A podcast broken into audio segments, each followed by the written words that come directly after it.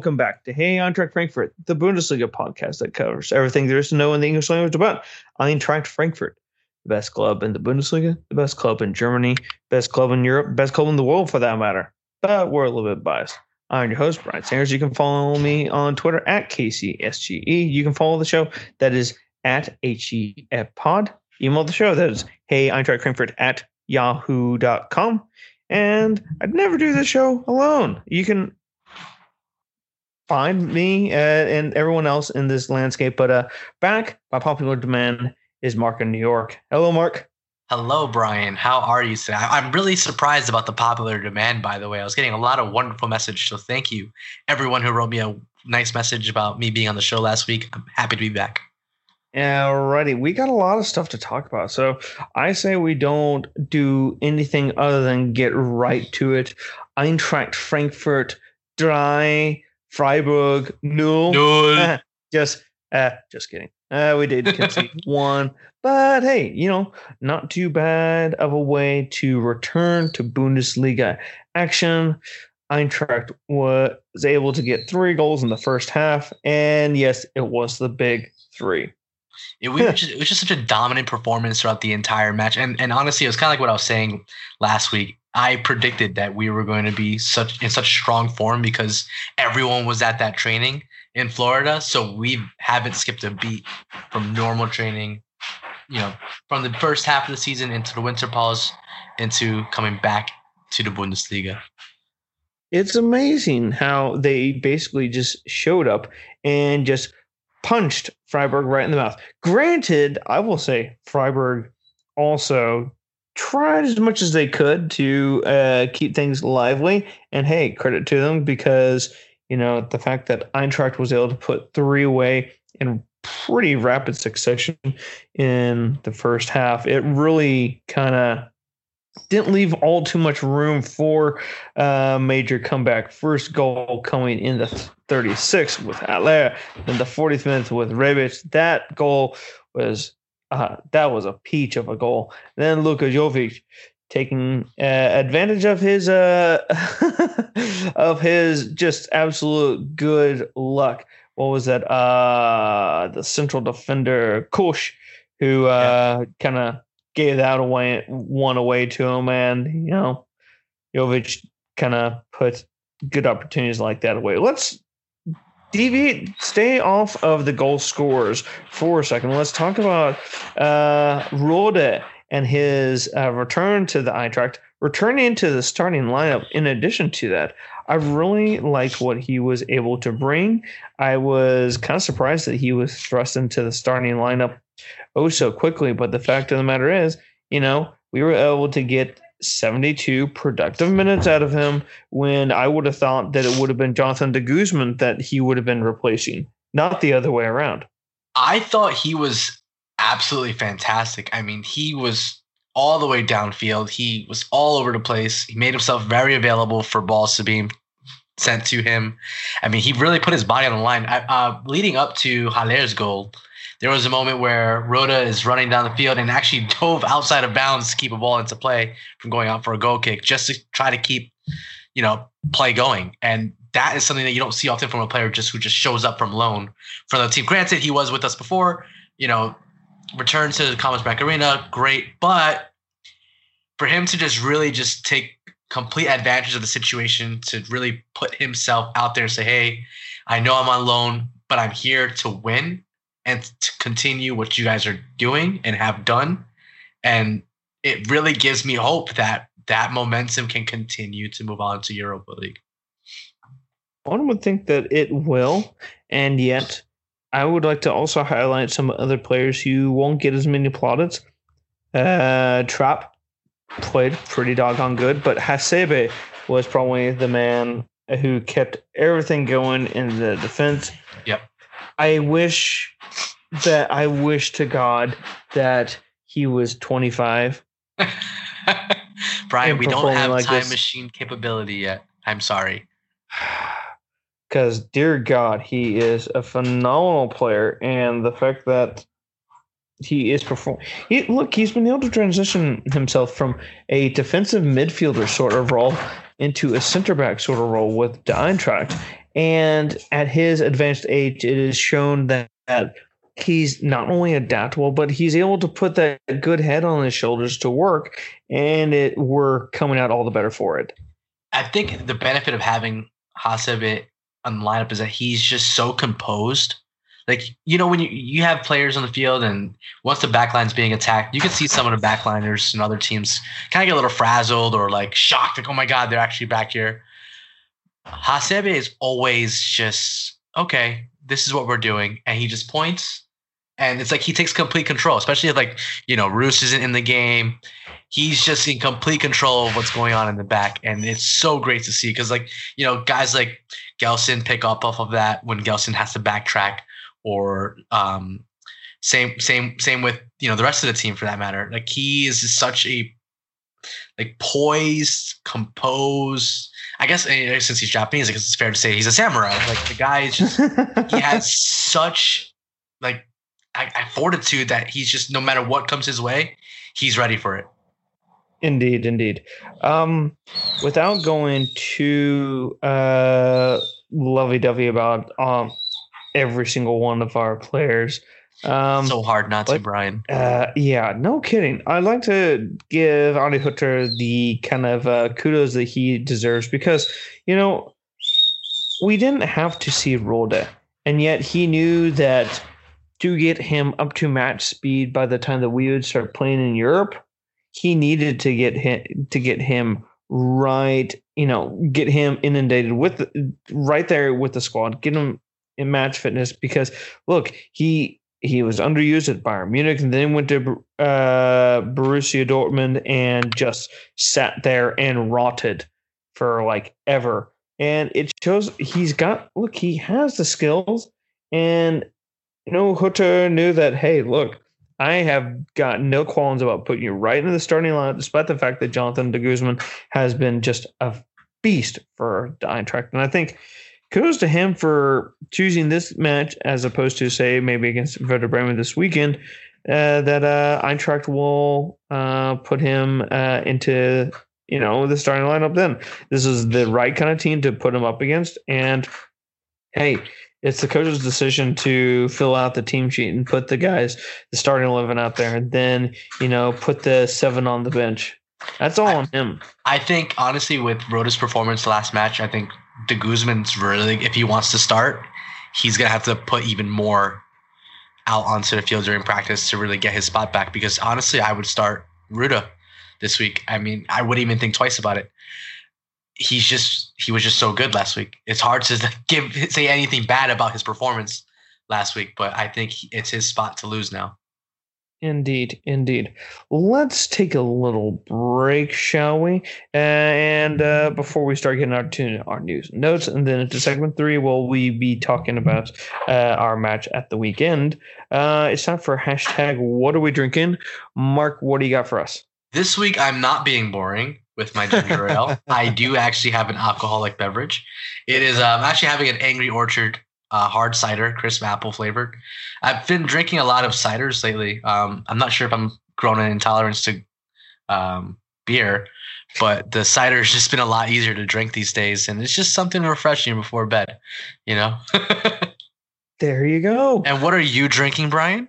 I am sticking with local. Uh, the se- the spring seasonal from Boulevard Brewing Company has come out. That is the Irish Ale, and I'm having a good old glass of that. And yes, it does feel like St. Patrick's Day in your mouth. What does St. Patrick's Day in your mouth feel like, Brian? This um, is a German podcast. We don't speak Irish. yeah, it's it's fun. It's exciting. Uh, I'll just kind of leave it at there. This so sounds so generic, but look, it's got some look. The beer's got some bite to it. It's got a good auburn color. You know, it goes down really smooth. I mean, you can kick back, relax, talk about the Eintracht, and enjoy yourself. What's not to love? Hey, man, that's the best way to do this podcast is with a drink in your hand and talking with some friends. indeed, indeed. We're going to break it up. Uh, this is the end of segment one. We'll be back in just a jiffy with a little conversation that you, Mark, had with a certain Eintracht player. Stay yes. tuned.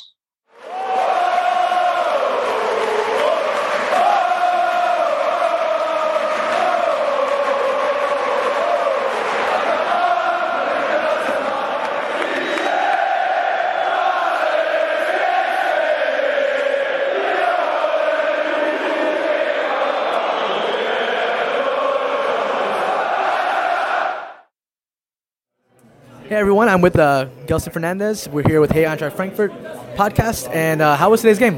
Yeah, it was it was a good game against a good team. I think uh, we've seen that uh, Sao Paulo has have good players. Uh, we, I think uh, we did well first half. We did well also second half. Um, and yeah, we had a better chance in the in the game. So we it was a good win for us. Awesome. So now, do you think games like this are going to prepare you better for your upcoming Europa League Cup game against Shakhtar? Yes, because they also have Brazilian players, so we need to get used to it. Uh, I think uh, it's good to play against team like this to see the level that they have. The, the, the, the, the pace is another type of football also. Uh, yeah, I, we enjoy this. Awesome. So now you guys have been here for a week, about a week already, correct? Yeah. So now have you guys? No, en- no, no. almost a week. Yes. almost a week. Okay, so almost a week you've been here in America. Have you seen a lot of fans more than normal? Uh, Did you feel the presence of a lot of Frankfurt fans at tonight's match? Yes, uh, the, the, the fans. I mean, uh, we know that a lot of German are in uh, Florida, it's in, and uh, the fans came to us. Uh, This is uh, this is nice. We we enjoy when it's like this. Uh, we played in a fantastic pitch today, and uh, now we travel to to Orlando, and it will be a nice game as well. Awesome. Thank you so much. I don't want to keep you. No problem. Thank you. Thank you very much. Thanks, Mark, for getting that little player tidbit while you were out in Florida. Uh, I wish they would have had some more. Your hilarious story of uh, running around in Orlando trying to find your new press credentials when uh, they said, "Oh, it's supposed to be good for both of them." It's like, no, it obviously is not. Yeah, it, it was an absolute mess. I but listen, still a great experience, and and I wanted to thank all the players who took the time to actually talk, even though I couldn't record it, but at the barbecue to you know have a conversation and joke around a little bit. But uh, hopefully in the future we'll be able to get some more sit down time with these guys. Yeah, exactly, exactly. So let's talk about some of the news that has been coming out of the Eintracht camp. So Salcedo has left. The it Tetten has left. Uh, granted that you you did call it. Uh, Yep. you knew that thing was uh coming, and the stuff you told us off air uh kind of made it very much sound like yeah, it's only a matter of when, not if. So yeah, I was a little for that one. disappointed on the transfer fee. Not gonna lie, I was actually hoping for a little bit more. Um, but hey, he looks really happy to be back in Mexico. Honestly, uh, his Twitter pictures and you know the pictures with him and his family, you can't wish anything but the best uh, for Carlos. He was a great servant for the Eagles, and we will definitely not forget him wearing the Frankfurt jersey. I totally will agree. Um, I had high hopes for him. Me too. The way things kind of panned out, well, when it's kind of like when you change political administrations, considering we're Americans talking Right. about this. Right. Oh, shutdown's still underway as as of recording. Uh, so you know when hey, look, coaches change all the time, players change all the time, and it's just a matter of you know, hey, look, you came into a good situation. We wanted to keep you around. The new coach was like, yeah, not not as big of a fan, and hey, sometimes it does doesn't work out. And he went to one of the teams in uh, the Mexican league who not only can pay him the money that he is deserve uh, deserving considering his high profile, but one that will compete for titles within Mexico because Sure. a lot of Mexican internationals have to deal with that if they are going to be leaving a club in Europe, well, the they can always land technically yes in Mexico, but you can't land at many teams. So like Correct. Chivas de Guadalajara is kind of bankrupt. Uh, Right. considering their size, you would think how it's Club like America's cheap. Club America is very, Very very cheap. cheap. despite the fact that they are cash rich. And then you have your Monterrey clubs who each have a sizable amount of cash, and he lands with one of them. So, congr- uh, good on you. Uh, obviously, the fans love you because that reception was Oh amazing. God, and amazing. I wish you nothing but the best. And should you happen to face off against, I don't know, Sporting Kansas City, my local hometown side in the CONCACAF Champions League, I'll be more than happy to uh, chat with you all, all while uh, sipping on some Boulevard uh, beer, talking about the, your time with the Eintracht. An interview I would love to get in on. But let's get back to the kind of rumor mill. Uh, one player looks like he's going out, Marco Fabian. Looks Yep. like now possibly coming to Major League Soccer. But the question is, what's it going to do in the time in the meantime? Here's my thing. Like, I still don't think he's coming to MLS. I think he's going to China, even though it seems pretty hot. His uh interest in the U.S. It, it would be great. I think it would be a great move for him to go to the MLS. But I think even though he's from the, my conversations with him, he wishes to be closer to Mexico. I think at the end of the day, that money in China is just it's too large of a figure to say no. You know, it's one of those things where it's just like, can money buy you happiness? And for a lot of these players right now who are like in between clubs, yeah, it's a pretty easy answer. But uh, hey, listen, if Marco can make his way to MLS, whatever team he lands in is going to bring in a lot of fans. I mean, like I was talking to a couple of people at the Florida Cup games, just the amount of Mexican jerseys that were at the games because of Marco and Carlos was really impressive. Like these guys are legends for their country. So no matter where they go, they're gonna they're gonna find success and fans. So you know, I, I, what do you think, Brian? Where do you think he's gonna go? I personally think that what he will end up in MLS. I think that there's a lot of money in China. They uh, do have like been implementing a lot of new rules to try and restrict the absurd like large amount of cash that is being spent on these foreign Europeans. They don't really necessarily care for that as much. The administration people, not necessarily the clubs, who really just want to keep the fans, you know, in the stands happy. Um, I think what is best for him probably is a trip to Major League Soccer, and I think that Miami is gonna if Miami uh, was it If. Inter Inter Inter Miami FC. Uh, I know. I can't we're stand not that. the best of people when it comes to uh, creating new team names. Just saying, but Miami's MLS club, uh, you know, should he join them? I think that would probably be the best move that he could make because I don't think that there's any room at either of the Los Angeles clubs. Nope. Maybe there's room in New York. Well, but I don't know if actually, he would fit forget- in with the New York vibe as much. Don't don't forget, Brian. Um, rumor has it that the Dos Santos brothers are looking to get shipped out of LA.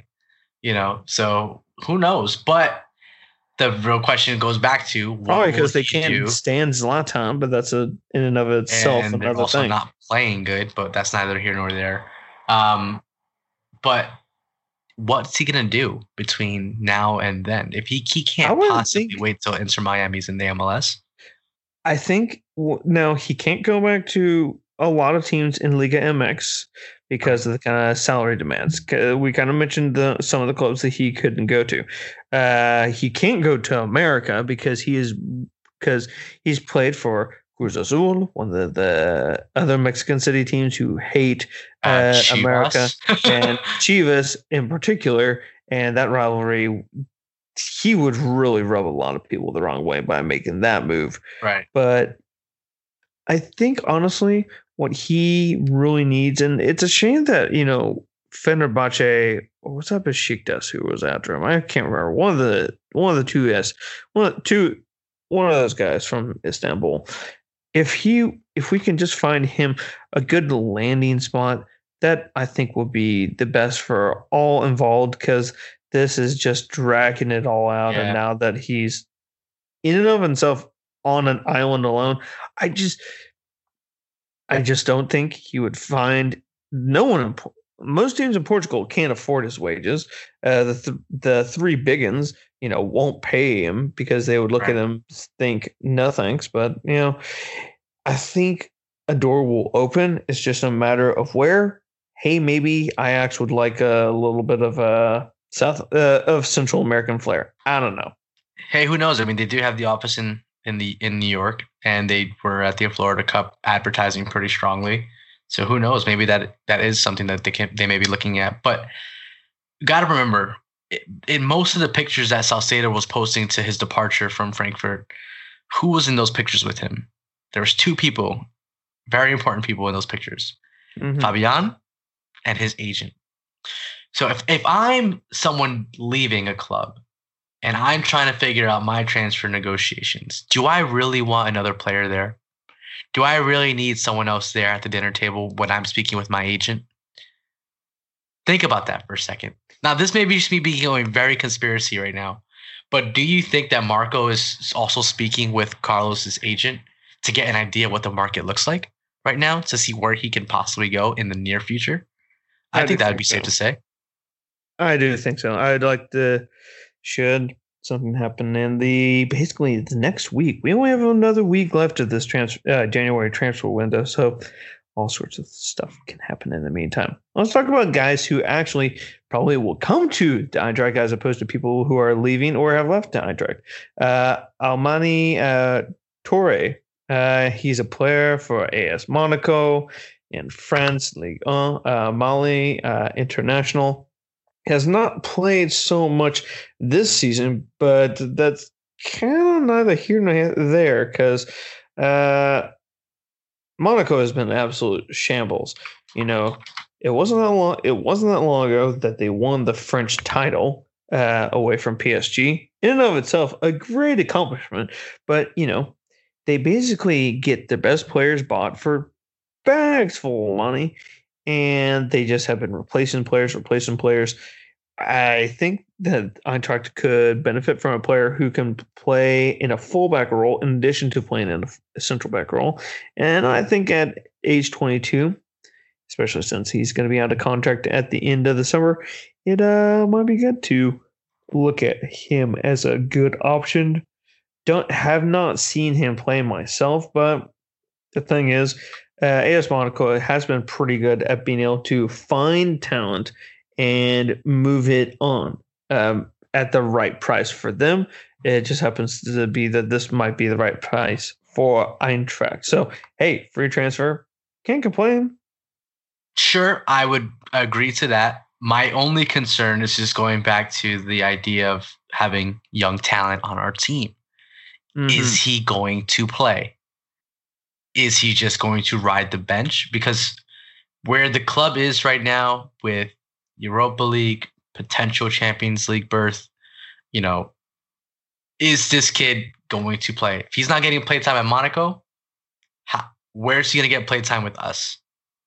That's my only concern. And since Frankfurt, like we were saying before, doesn't have, you know, the U23 team anymore, what kind of potential playtime is he going to get? Who are you putting on the bench to make way for him? That is a good question. And it kind of leads into one question that we got from Richard in Austin, Texas. Uh, he and this is also a question that we're going to put to our guest a little bit later because uh, they have their own reserve team. Um, so Eintracht has not had a U23 team for a long while uh, since 2014. Uh, is this a possible? Should the Eintracht restart the U23 team? Uh, due to the amount of players that the Eintracht has been sending on loan. I'm not against it. I'm not exactly the biggest champion of the U, the Eintracht U23 team, but I think that's mostly down to the fact that you know unless you are pushing for youth players to come through, then you know it's, it's basically just something that's just a money pit. It's like how are the guys jumping from one boat to the next? Aren't the guy, But I would then come back with the argument that if you have someone who is in the U19s who is ready to make the jump and you're going to sign to a senior contract, you should be like, don't sign into a contract unless you know for a fact that it's like, no, you're going to be able to do a job for us and we see a great, bright future. And think of how many guys have been signed to these contracts who are basically just making it the coefficient. I want to actually see players who are gonna, you know, be a part of the uh, bench and then make themselves onto the starting eleven every single week. That's what I want to see, and I don't think that we would have seen it from the U23s. Mark, Right. I mean, I think that we, we don't get to see much of our actual German players on the team. The few that we do have, considering, I think, what is it, 80% or maybe, yeah, an 80% of our team is international. So Mhm. it's it's interesting to see that if we were to have continued to run in the Pokal, what kind of team would we have been fielding? You know, it's it's a little alarming because if we are looking at the future, right? And Nathan was talking about it in the last podcast was, you know, concerns about not us not having enough youth on the team, which is a concern. Where are we going to get them? When are we going to play them? Because with where we are at right now, and, and mind you, I have complete faith in Bobic. I do. I believe in everything this guy's doing with this club right now. It is just a little concerning with thinking about the future and what we need to do as a team to bring in more young German talent to Frankfurt. Now, if that's not our design and if our design is really to look more towards like Champions League and Europa League, you know, year in, year out qualifications and runs, and okay, I get it.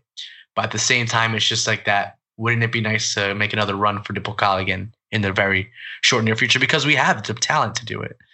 And, you know, who knows how much longer we're going to have you know Jovic for. So it's there's just little things to be wary about in terms of like the the youth department, but we shall see what comes in the future. Indeed, indeed. Uh, Richard actually had quite a few questions, so we'll kind of limit it to. Uh, well, actually, you were wanting to talk about uh, this. Uh, Mark, Richard wanted to know what you thought of the esports uh, Bundesliga Eintracht team? Yeah, so it's I thought it was pretty cool because I follow a lot of esports, especially in New York. Um, pretty big into it, and I didn't realize that the Bundesliga decided that they were going to partake in their own league. And actually, there's uh, I think it's 22 teams, and even teams that aren't in the first division have the ability of joining the league. So you'll have teams uh, names I've never even heard of, honestly, that are in this league that actually are performing pretty well. But uh, kind of tying into this match this weekend against Werder Bremen, uh, who sit in the first place of the E Bundesliga, and Frankfurt sitting at a very humble 17th place out of 22.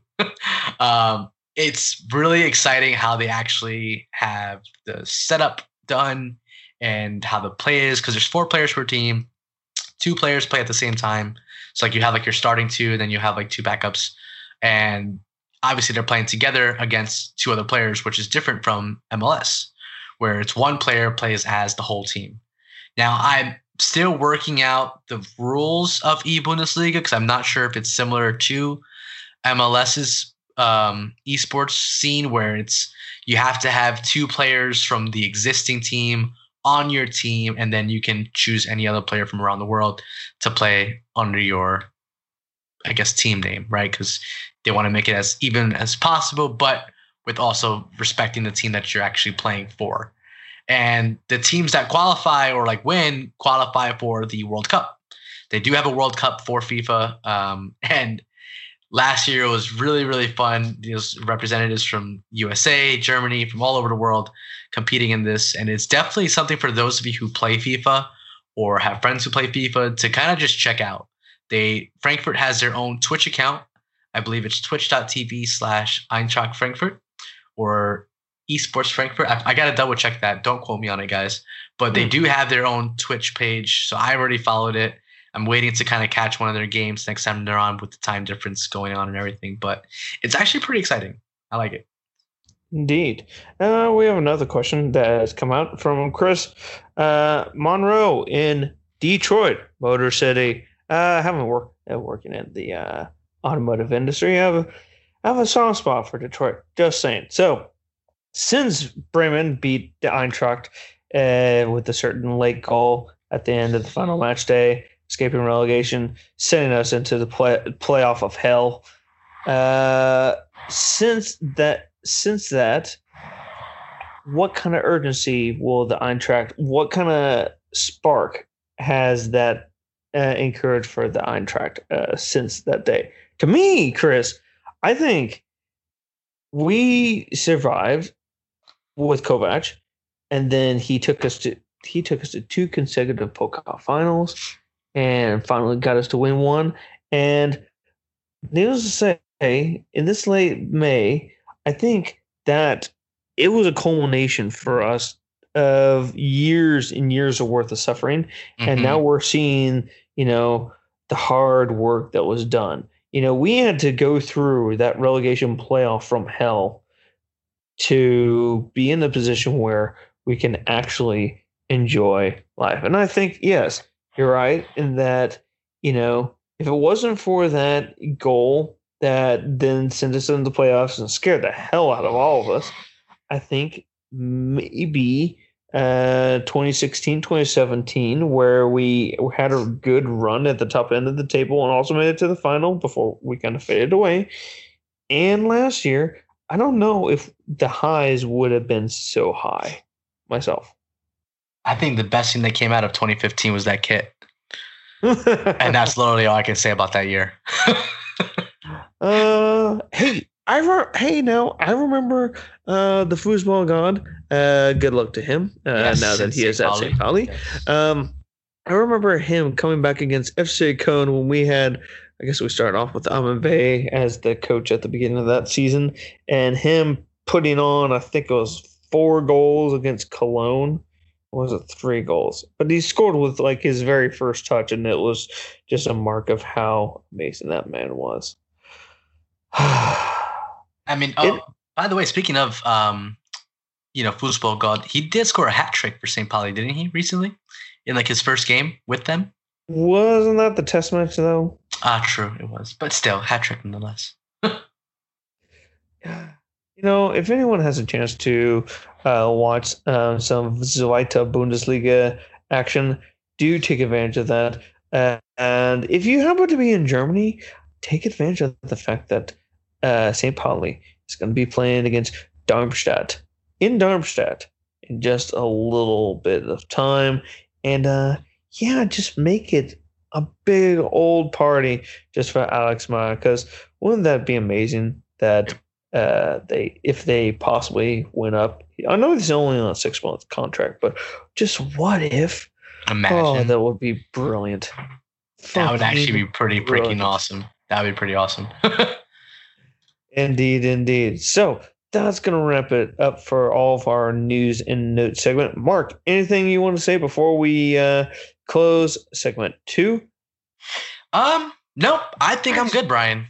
Oh, I do have a little bit of uh, former player news. Do you remember Kevin Prince Boateng? Oh, you mean the the guy who is basically a mercenary in all of soccer? He has gone around. He's switched a lot of clubs, but the thing was, he evolved himself into very Yes. much a more leadership kind of role player. Look, the guy who went to AC Milan and then to Schalke, that guy's that version of him is gone, and now he. So he made it. So he went on that free transfer to Sassuolo. Mhm. He has done so good that Barcelona themselves in Spain said to themselves, "Yeah, you provide us with something we definitely don't have, so we're going to give you a six month loan and uh, with an offer of extra cash just to uh, you know, just to make the deal permanent." No, listen, I'm happy for him. I'm re- I'm really happy for him. He he's definitely worked his way up the rank, even if he has to go through many clubs, many trials and tribulations. He's performed really well. I mean, what he did for us last year was awesome. You know, and not be understated how important he was. And fact is, look, we if he didn't have a strong figure like him, I don't know if we win the final. Because I don't think someone makes that pass to Rebic and gets that second goal. Just saying. yeah, I'm I'm gonna have to agree with you here, Brian. I mean, I'm I'm really happy for him. You know, obviously I'm joking when I call him a mercenary, but he's he's definitely deserved it. He's earned it. And listen, I wish him all the best in Barcelona, and I hope that they offer him something at the end of the next this year. Yeah, they kind of can offer him a Champions League crown if he really wants that this he year. really so. wants that this year, yeah. Just a Champions League crown, no big deal. Yeah, it's not that big of a deal at all. All right, that's gonna wrap it up. Uh, segment two, we'll be back. Segment three, we'll we will be talking about our match against Werder Bremen and a special guest. So for all, so stay with. Hey, this is Okan Nikolov, and you're watching to Hey Eintracht Frankfurt. We're back. Segment three of Hey Eintracht Frankfurt. So, in this segment, we will start talking about Eintracht Frankfurt versus Werder Bremen. A two a lovely match every season, mostly because it's two traditional clubs and two traditional fan bases. It's a packed out crowd. I'd like to forget a certain, uh, basically relegation playoff playoff uh, from a couple years back, but uh, here's hoping that uh, this will turn out at least uh, for a good match for all to see. It's going to be on FS2 uh, Topspiel match. So that's uh, 12, uh, 12.30 p.m. on the eastern coast of the United States. And if you happen to be up for watching it at 9.30 in the morning on the West Coast, more to you. So from Radio Free Weser, the only podcast covering Werder Bremen in the language of English, just like ourselves, is Patrick. Hello, Patrick. How are you? I'm doing well. Thanks for having me on, fellas. No problem. No problem at all. It's good to have you back on after a little bit of a hiatus. I hope things are all good on the East Coast. So, Werder Bremen coming off a nice uh, 1 0 victory over Hanover. And uh, kind of the way that uh, would definitely want to start out uh, their campaign, just like the Eintracht with their own uh, victory. But um, talk to us a little bit about the season that has been for Werder Bremen. You guys have kind of had a jolt uh, in the social media landscape uh, with Josh Sargent's uh, pair of goals and just a couple of uh, kind of cameo appearances, if you want to look at it that way. And uh, tell us a little bit what has made up uh, Werder Bremen for the 2018 2019 season. Well, heading into the season, the club leadership set the season objective probably a little bit higher than a lot of the fan base was was expecting. Uh, Frank Baumann, Florian Kohfeldt, they declared that qualification for Europe, the Europa League, one would assume, uh, was the objective for the team this season. Perhaps one, maybe two years ahead of what the general rebuild schedule was, I guess, in the minds of a lot of fans. Uh, thus far in the campaign, uh, we're not too far outside of those uh, European places.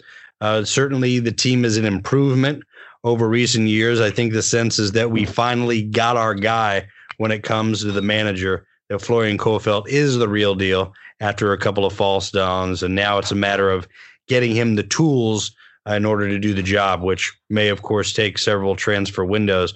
Uh, you mentioned Josh Sargent. He is one of those well implements of destruction that uh, Florian Kohfeldt has at his disposal. He too thus far uh, appears to be ahead of schedule. Uh, Florian Kohfeldt, by his own admission, stated that a, his schedule to integrate Sargent into the lineup, which he saw as aggressive heading into the season, would be implementing him uh, or be integrating him rather into the lineup in the second half of the campaign. But as we saw, it was in the back half of the Hinrunde that he started to make those substitute appearances, uh, doing uh, where of course he scored a couple of goals against uh, the most recent one coming against RB Leipzig, for instance. And of course, with that, as an American soccer fan, you know, with the slightest hint of success in the European League comes the overabundance of expectation and a fan base that's desperate to be seen as a legitimate Indeed, one I want to talk about one of your guys' major signings of this past season, uh, David Klaassen uh, coming into Werder Bremen on a for them a pretty I would say a pretty sizable transfer fee that they were able to pry him away from uh, the Premier League team that uh, shambles that is Everton did not really come off after having a really good long term run with Ajax. Yep. Uh, what can you tell us about this guy who's uh, been making waves with you guys? So club record signing. Um, of course, coming in from Ajax, he kind of follows a similar model in terms of his career trajectory as did the uh, Bremen cult legend Diego Ribas de Cunha, who we signed from Porto after he had been a much vaunted prospect at Santos, another club, of course, noted for its youth development, made a made a leap to a uh, you say traditional club in the European scene, fell out of favor uh, with the management. Never, and we were able to pick him up uh, for a little bit of a discount. And of course, there are certainly analogs with Davy Klaassen coming out of the Ajax system, doing exceptionally well in Amsterdam, making the jump to Merseyside, the blue half of Merseyside. And then due to management changes, just not really, you know, he, he didn't really fit Sam Allardyce's style. May surprise uh, no one listening to the podcast. Uh, so certainly not a one, not a number ten in the in the uh, vein of Diego Ribas de Cunha. A little bit more of one of those withdrawn, uh, those hybrid ten slash eight midfielders we're seeing more and more in the modern game. Uh, but definitely a player that brings with him leadership, experience, and certainly poise in possession. And those first two tendencies, leadership and experience, have been one of the hallmarks of Frank Baumann's recruitment policy for the club, where he would go out and deliberately pluck players that had experience as a captain of their sides. Uh, Nicholas Moisander being another example, another also former Ajax player, as well as Davy Klaassen, of course, who had captained the Ajax side. So let's look at you talked about the expectations that came off, and you said that shooting a little bit more for the stars. Uh, when I saw that Werder Bremen had kind of signed him, uh, Nuri Sahin also coming over from Borussia Dortmund. Now, I don't know how much is left in the tank. I consider him to be. I thought him ruined after you know uh, going to Real Madrid and flopping there. Liverpool not coming off. How has he been for you guys uh, since his exit from Dortmund to Bremen? Well, it's all, side. sure. Well, it's all about what you're expecting uh, to get out of him. And again, we talked about uh, the recruitment policy, having players that have been a leader, uh, that have that match experience. And you know, you mentioned the clubs that Nuri Sahin has played for. You know, record speaks for himself. Uh, I, I am uh, hesitant to say anything positive about Dortmund. Don't get me wrong, but having played, of course, at uh, both Madrid and in Liverpool, he, has got pedigree. Uh, you know, I, I, joked around with my co-host Bjorn when we signed him. This is via you know, our ongoing uh, text uh, chat that we have, saying, "Well, I suppose we signed him just so he could pass sideways." And there, and perhaps there's a, there's an element of truth in him. You know, you're not looking. We uh, Werder Bremen, though we ostensibly we press. Our press isn't particularly high intensity, and we have a slot within our tactical framework to have a guy that sits in the middle of the park and just recycles possession. Let Maximilian Eggestein, let Davy Klaassen, they've got the legs, they got the engine, let them do the running. Uh, another thing, of course, uh, you have to note that Nuri Sahin provides a, an additional bit of cover, though he is somewhat fragile himself. He provides additional cover for Philipp Bargfrede, the uh, the heart and soul of Werder Bremen, albeit a very uh, breakable one. You're talking about uh, kind of breakable parts. Uh, when Eintracht faced uh, Werder Bremen in the Hinrunde time of season, uh, Pavlenka kind of got shook up in one of those. How has he been perform? uh, Hell of a hey, segue, you, Brian. You guys were able to. Uh, you guys were able to uh, come away with a win with a very nice free kick that made me just go, ugh. Uh, um, what ha- for those people who have not followed his kind of career since he joined Werder Bremen, I think last season, what has Pavlenka given to uh, Werder Bremen b- between the sticks? The best goalkeeper in the Bundesliga, full stop. There's my controversial statement for the uh, for the episode. So Manuel Neuer, you know, I, probably still the highest ceiling, but let's face it, he's been out injured. I know Lukas Hradecky got excellent props uh, last year, and I know that Dem's fighting words here on the uh, on our Frankfurt podcast. feel a Of little course. uncomfortable all of a sudden. oh, come on. You didn't want this to be all that cordial, did you, my friend? so, uh, but dialing back the uh, the rhetoric a little bit. Uh, so, what he does, what he does provide, if nothing else, is Werder, he Werder Bremen have a history of having solid goalkeeping. Uh, if not perhaps always internationally famous, certainly club stalwarts. And since, And uh, WWE legends. uh, well, unfortunately, that was a an aborted career. I still contend that Tim Wiese would have been a hell of a uh, dark horse candidate playing a wrestling uh, wrestling video game. But at any Dark being the right thing considering all the fake tanning. it is a lot of fake tanning. But as you mentioned, the, uh, since the departure of Tim Wiese, who had one of the uh, strangest ways to cope with the pressure of being a professional, you know, he moved to Hoffenheim because Hoffenheim could uh, afford to pay him the wages that we no longer could after we were no longer a perennial Champions League club. Uh, he had a couple of bad performances there under Markus Gisdol, and the way he started, he dealt with his anxiety was hitting the gym, and before you know it, he was a little bit too big and bulky to be a goalkeeper. Uh, so he uh, pursued uh, other passions. Uh, but at any rate, uh, Tim Wiese, who uh, was certainly a, a solid goalkeeper, if not perhaps world class, perhaps a level below, he was certainly a cult favorite with the fans. And since then, we've gone through this endless cavalcade of failure between the sticks. And it, it's nice to finally have a guy that you trust implicitly. Indeed. I would think that in terms of players that you can trust, is there any more trust that you can put in a player uh, aside from Claudio Pizarro uh, from a Werder Bremen standpoint? Man, I gotta tell you, you know, and all and all the English language Bundesliga podcasts out there, be be they league or club, Brian, you have the best segue. So I gotta hand you that. Here, just something we can all aspire to here.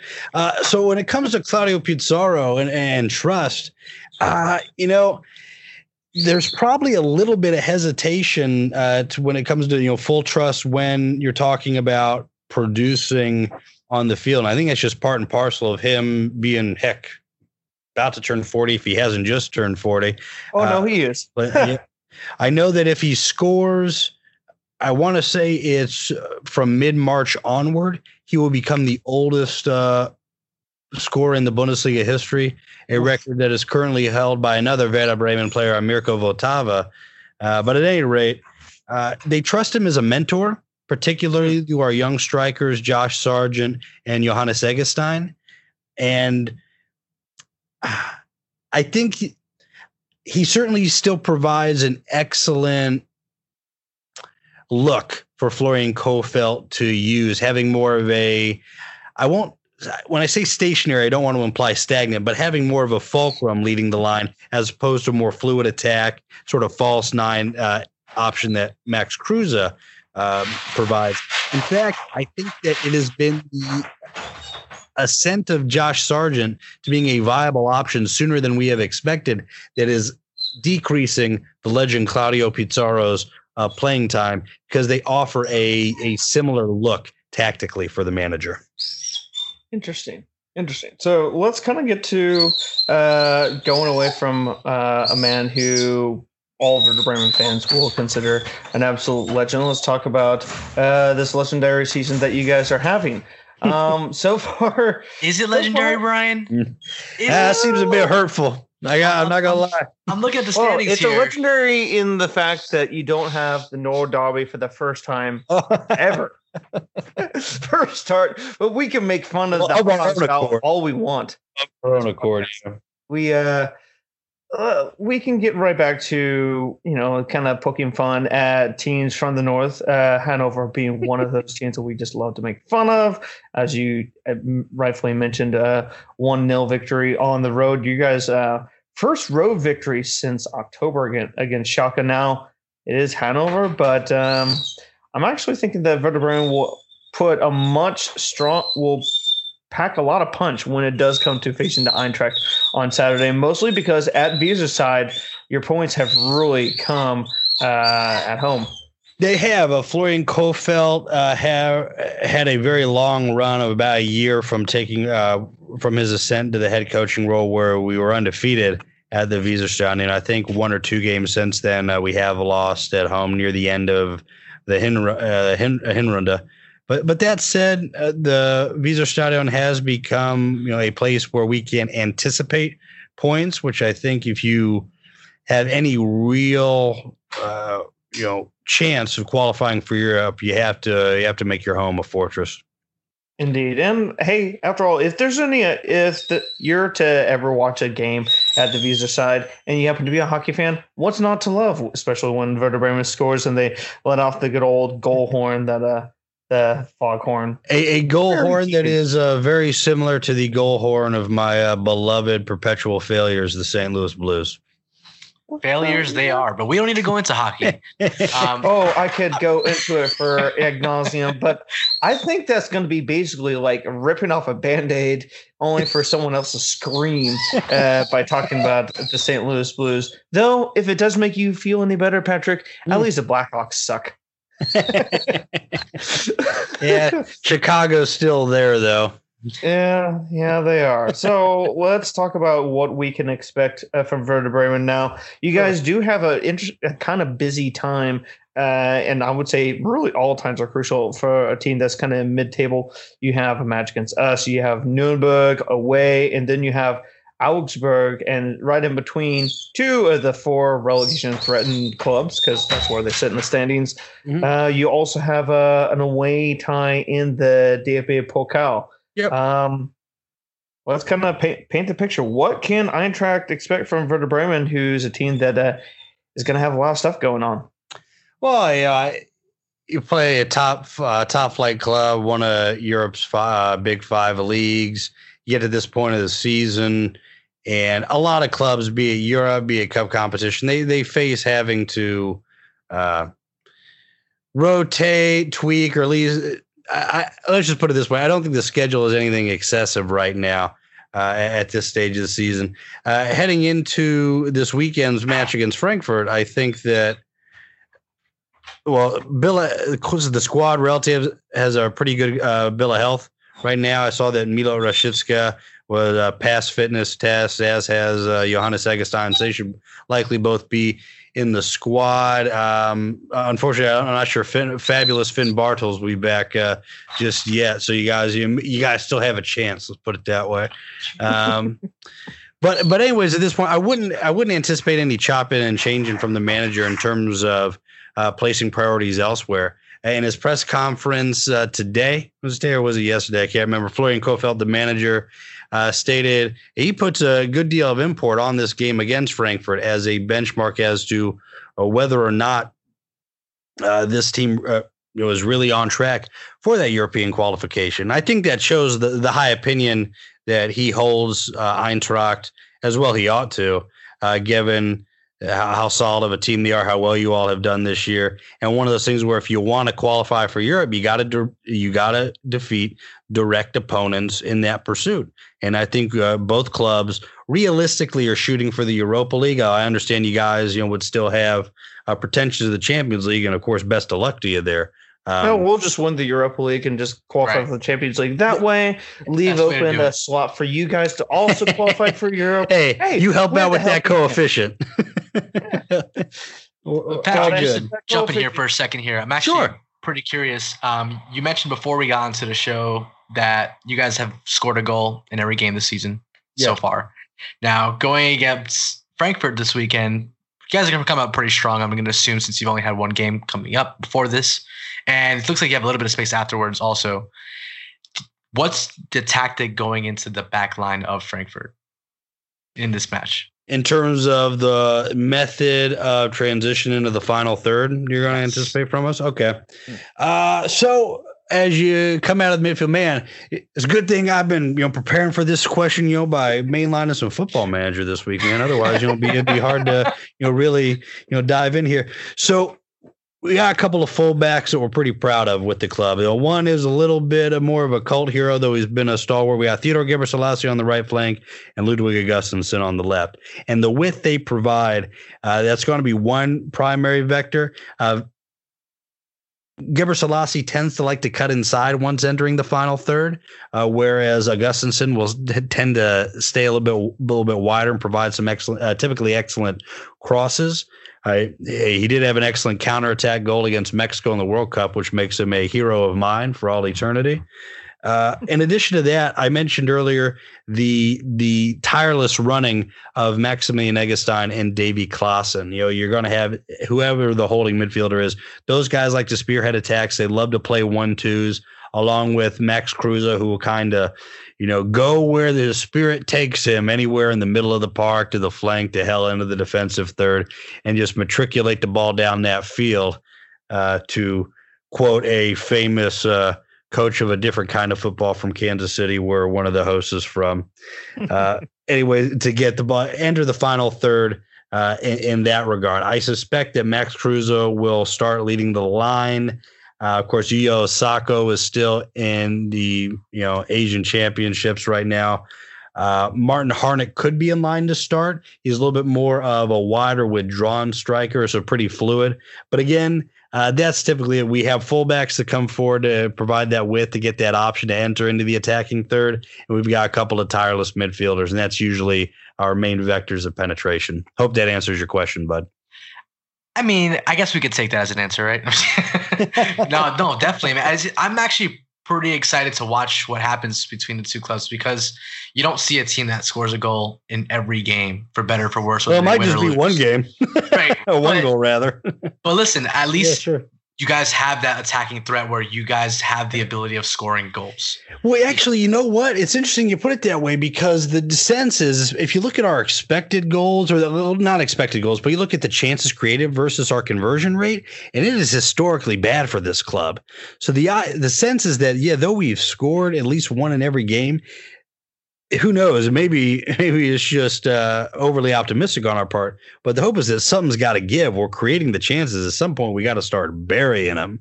And whether that be this weekend, whether it be next weekend against Nuremberg, whenever the heck it is, uh, we're definitely creating a lot of opportunities. And the hope is that we can get guys that'll just finish them. And frankly, that's one of the reasons why Josh Sargent's getting increasing looks because the boy's a finisher, where some of our more story names have been fluffing their lines at the last attempt. Well, well I definitely think I can the ball in the back of the net. yeah, I think I can speak for Brian and I and say that we hope you guys save those goals for the week after. Um, well, but, well, give us one, would you? We want to keep the record going. right, keep the record going, yeah. but keep as long as we walk going. with the win, that's keep fine.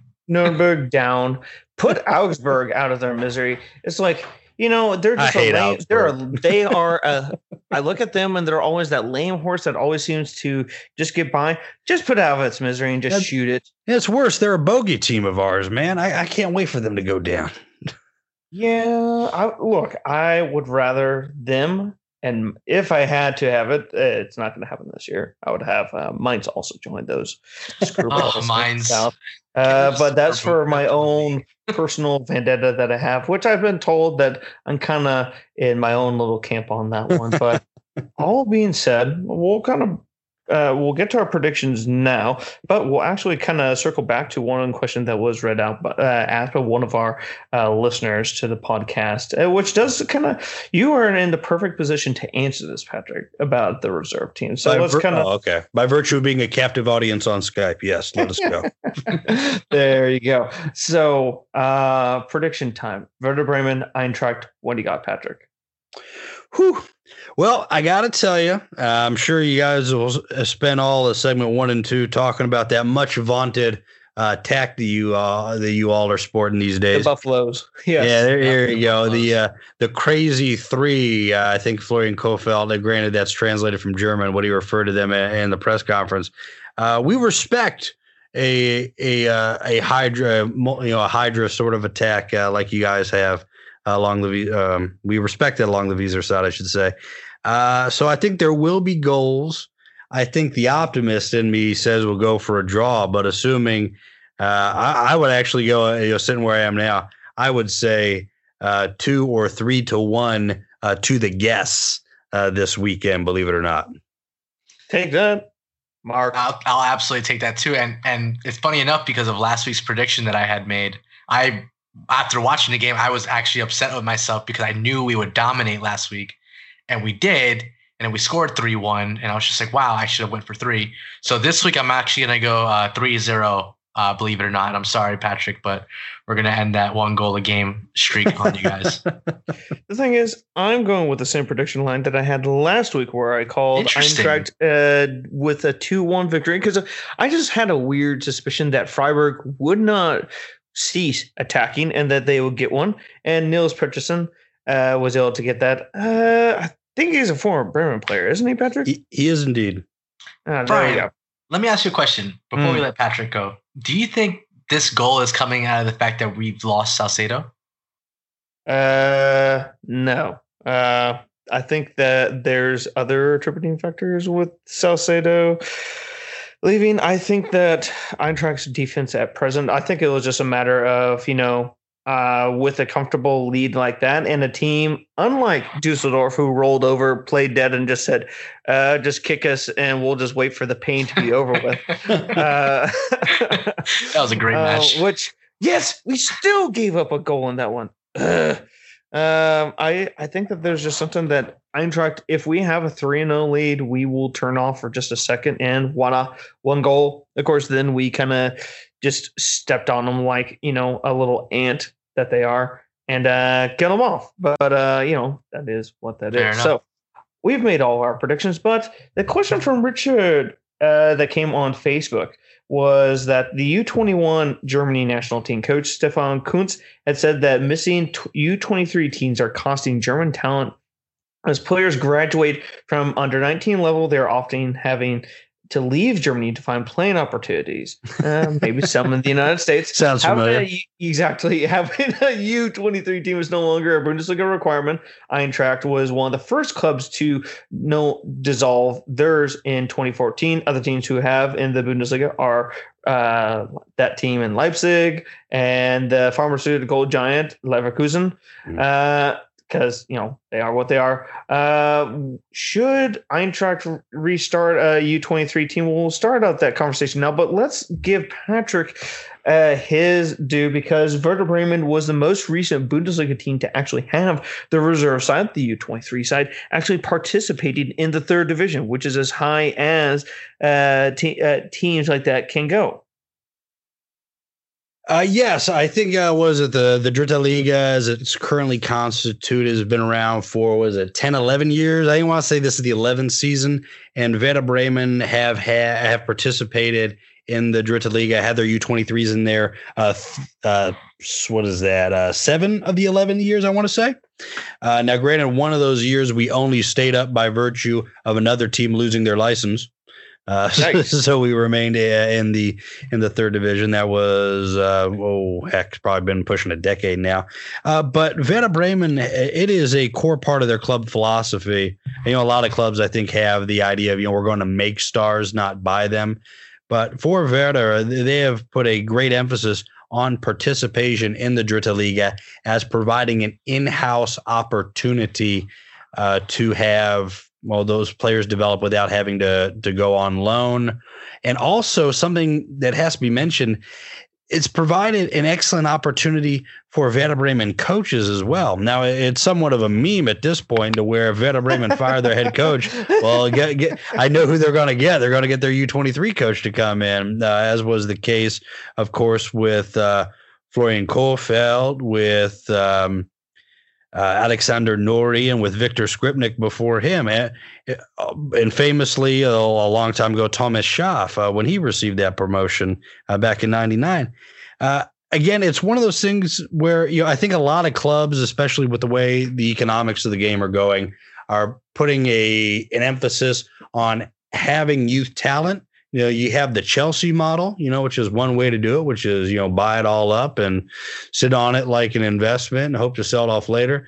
Uh, but Werder Bremen, you know, they they they put a great emphasis on recruit, uh, recruiting talent locally and giving it an opportunity to produce uh, at the youth level. That includes their U19 team, which is fairly successful. Their U15 team has been fairly successful in recent years, and of course that that that uh, senior year, if you will, the the finishing school of our U twenty three squad. So that's uh, that's the current landing spot of uh, young American Isaiah Young from sure. uh, Berlin, New Jersey. Uh, had to uh, double check on that where he was from, admittedly, but I think that they provide a good opportunity. It's just a question of is the club, you know, actually full flooded invested in promoting those players because you know uh Bayern Munich when was the last guy to come through there just saying well, no, absolutely, and interesting. A player uh, uh, from Bayern Munich that would be participating with their U23 uh, side right now, Marco Friedl, uh, was instead loaned out to us because obviously making that jump from them currently being in the Regionalliga Bayern, uh, that gap between there and the first team was going to be uh, pretty steep. So he's been getting some playing time uh, with us. Uh, I think it was an 18 month loan that we got uh, last January. You know, it's interesting. Yeah, it's a pretty common refrain, it seems, right now in the sport where you know you hear about it in the English press. You know, English young English talent aren't getting the time in uh, the Premier League, so they're forced to go abroad to the Bundesliga. So maybe is it now Stefan Kuntz's opinion? Uh, one, I suspect perhaps he's pro Brexit, uh, and two, uh, that perhaps it would be uh, better if clubs weren't going after you say your Jadon Sancho's, your Callum Hudson-Odois, and instead giving those uh, U21 German players a shot. In only a perfect world, I think, would we be able to pull this off. But then again, we live in the United States of America where we have Major League Soccer, we have uh, USL, we have MPSL. We got more leagues than you can shake a stick at. And we didn't qualify for 2018. Eh, y- yeah, you know, it is what it is. I, I think uh, we're gradually sorting ourselves out over here, and I think that as uh, the NCAA loses its uh, its prominence in the, the USL one and two, really, uh, I'm sorry, USL Championship and USL one, are really established themselves. That you'll see the people in this age group, that 18 to 22 slot, get a chance for more reps, more minutes, and perhaps to do something. But that's obviously a digression uh, from your listener's question. Oh, wishful thinking, wishful thinking, Patrick. Once again, it's been a pleasure to have you on. Where Thanks can for having me. where can, yeah, it's been a lot of fun. Here's a question: Where can our listeners find you in the social media landscape? Well, I'm not sure what your listeners would want from a uh, snarky, snarky, cynical Werder Bremen fan on Twitter, but should. Hey, Bundesliga is Bundesliga. That's true, and it's amazing how much that community has grown over the years. Uh, rest Thank you, assured. Fox. well, yeah, even before that, but boy, boy, how times have changed.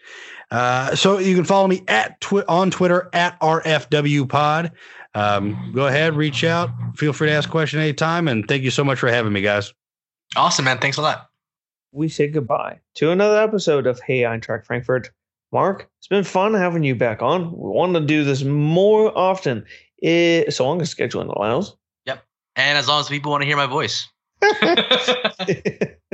I think I think that pretty much is a given at this point. We'd like to thank everyone uh, who has been downloading the Hey Eintracht Frankfurt podcast. You can find us on Twitter at uh, HEF Pod. You can also find us on Facebook, facebook.com slash HEF Pod for all things uh, links to uh, Eintracht Frankfurt news in the English language. And so we just put it, put it up there. We also have links to our newest episode drops, in addition to uh, contests where you can win Eintracht Frankfurt swag. Because who doesn't like that stuff? I like swag. You know, yeah, you've already won one thing uh, this year. I think you. Uh, I, I've reached my cap. reached on that. Perhaps with the debut of the Eintracht Frankfurt Pokal win movie uh, that has been out in the Hessian area, perhaps we can get our hands on a copy Ooh, of that. copy. Wouldn't that Ooh, be? that uh, would be nice. fun? Wouldn't that be fun? That would be nice. And and Just you know, maybe because you know all of a sudden we have these EFCs popping up throughout the United States, or at least or at least attempting to form. I Mhm. know Tom Yes. in New Jersey was mentioning uh getting some interest in the tri- tri-state area to get some Frankfurt fans together. So listen, guys, if you guys know people or live Reach in the states, reach out to us so we can get you in contact with Tom, so we can get this thing going. You know. And then maybe we can throw like a nice viewing party and have a bunch of people to go watch the movie together. I think that'd be a lot of fun. Indeed, I totally, totally agree. So, also, where you do, wherever you do listen to Hey Eintracht Frankfurt podcast, uh, give us a ratings and let us know what we're what we're doing right, what we're doing wrong, so that we can get even better. You know, because hey, this is a podcast that is made by fans for the fans, and if you can't have a little bit of fun, what's the point? Where can we find you, Mark, in the social Um, landscape? You can find me on Twitter. My I'm just gonna spell my hat my handle out for you guys. It's C R A M O R D A P, which is my name backwards. Or if you read it phonetically, it's Cramordap. there you go. And you can follow me, Brian Sanderson, at KCSGE on Twitter. So, big thanks to Patrick joining us uh, to talk about uh, the Eintracht Werder Bremen match. Uh, it's going to be the top spiel match for Saturday. Um, S2 is going to be showing it in the United States. If you need, if you're looking for a last minute uh, option to be able to view it, uh, just uh, send the message over to me, and I'll try and help you out with whatever country that you are in. So long, uh, territorial uh, restrictions may apply. Just be aware. So, from all of us here at Hey Eintracht Frankfurt, it's a choose. Auf Wiedersehen! Frankfurt, sha la la la la. Eintracht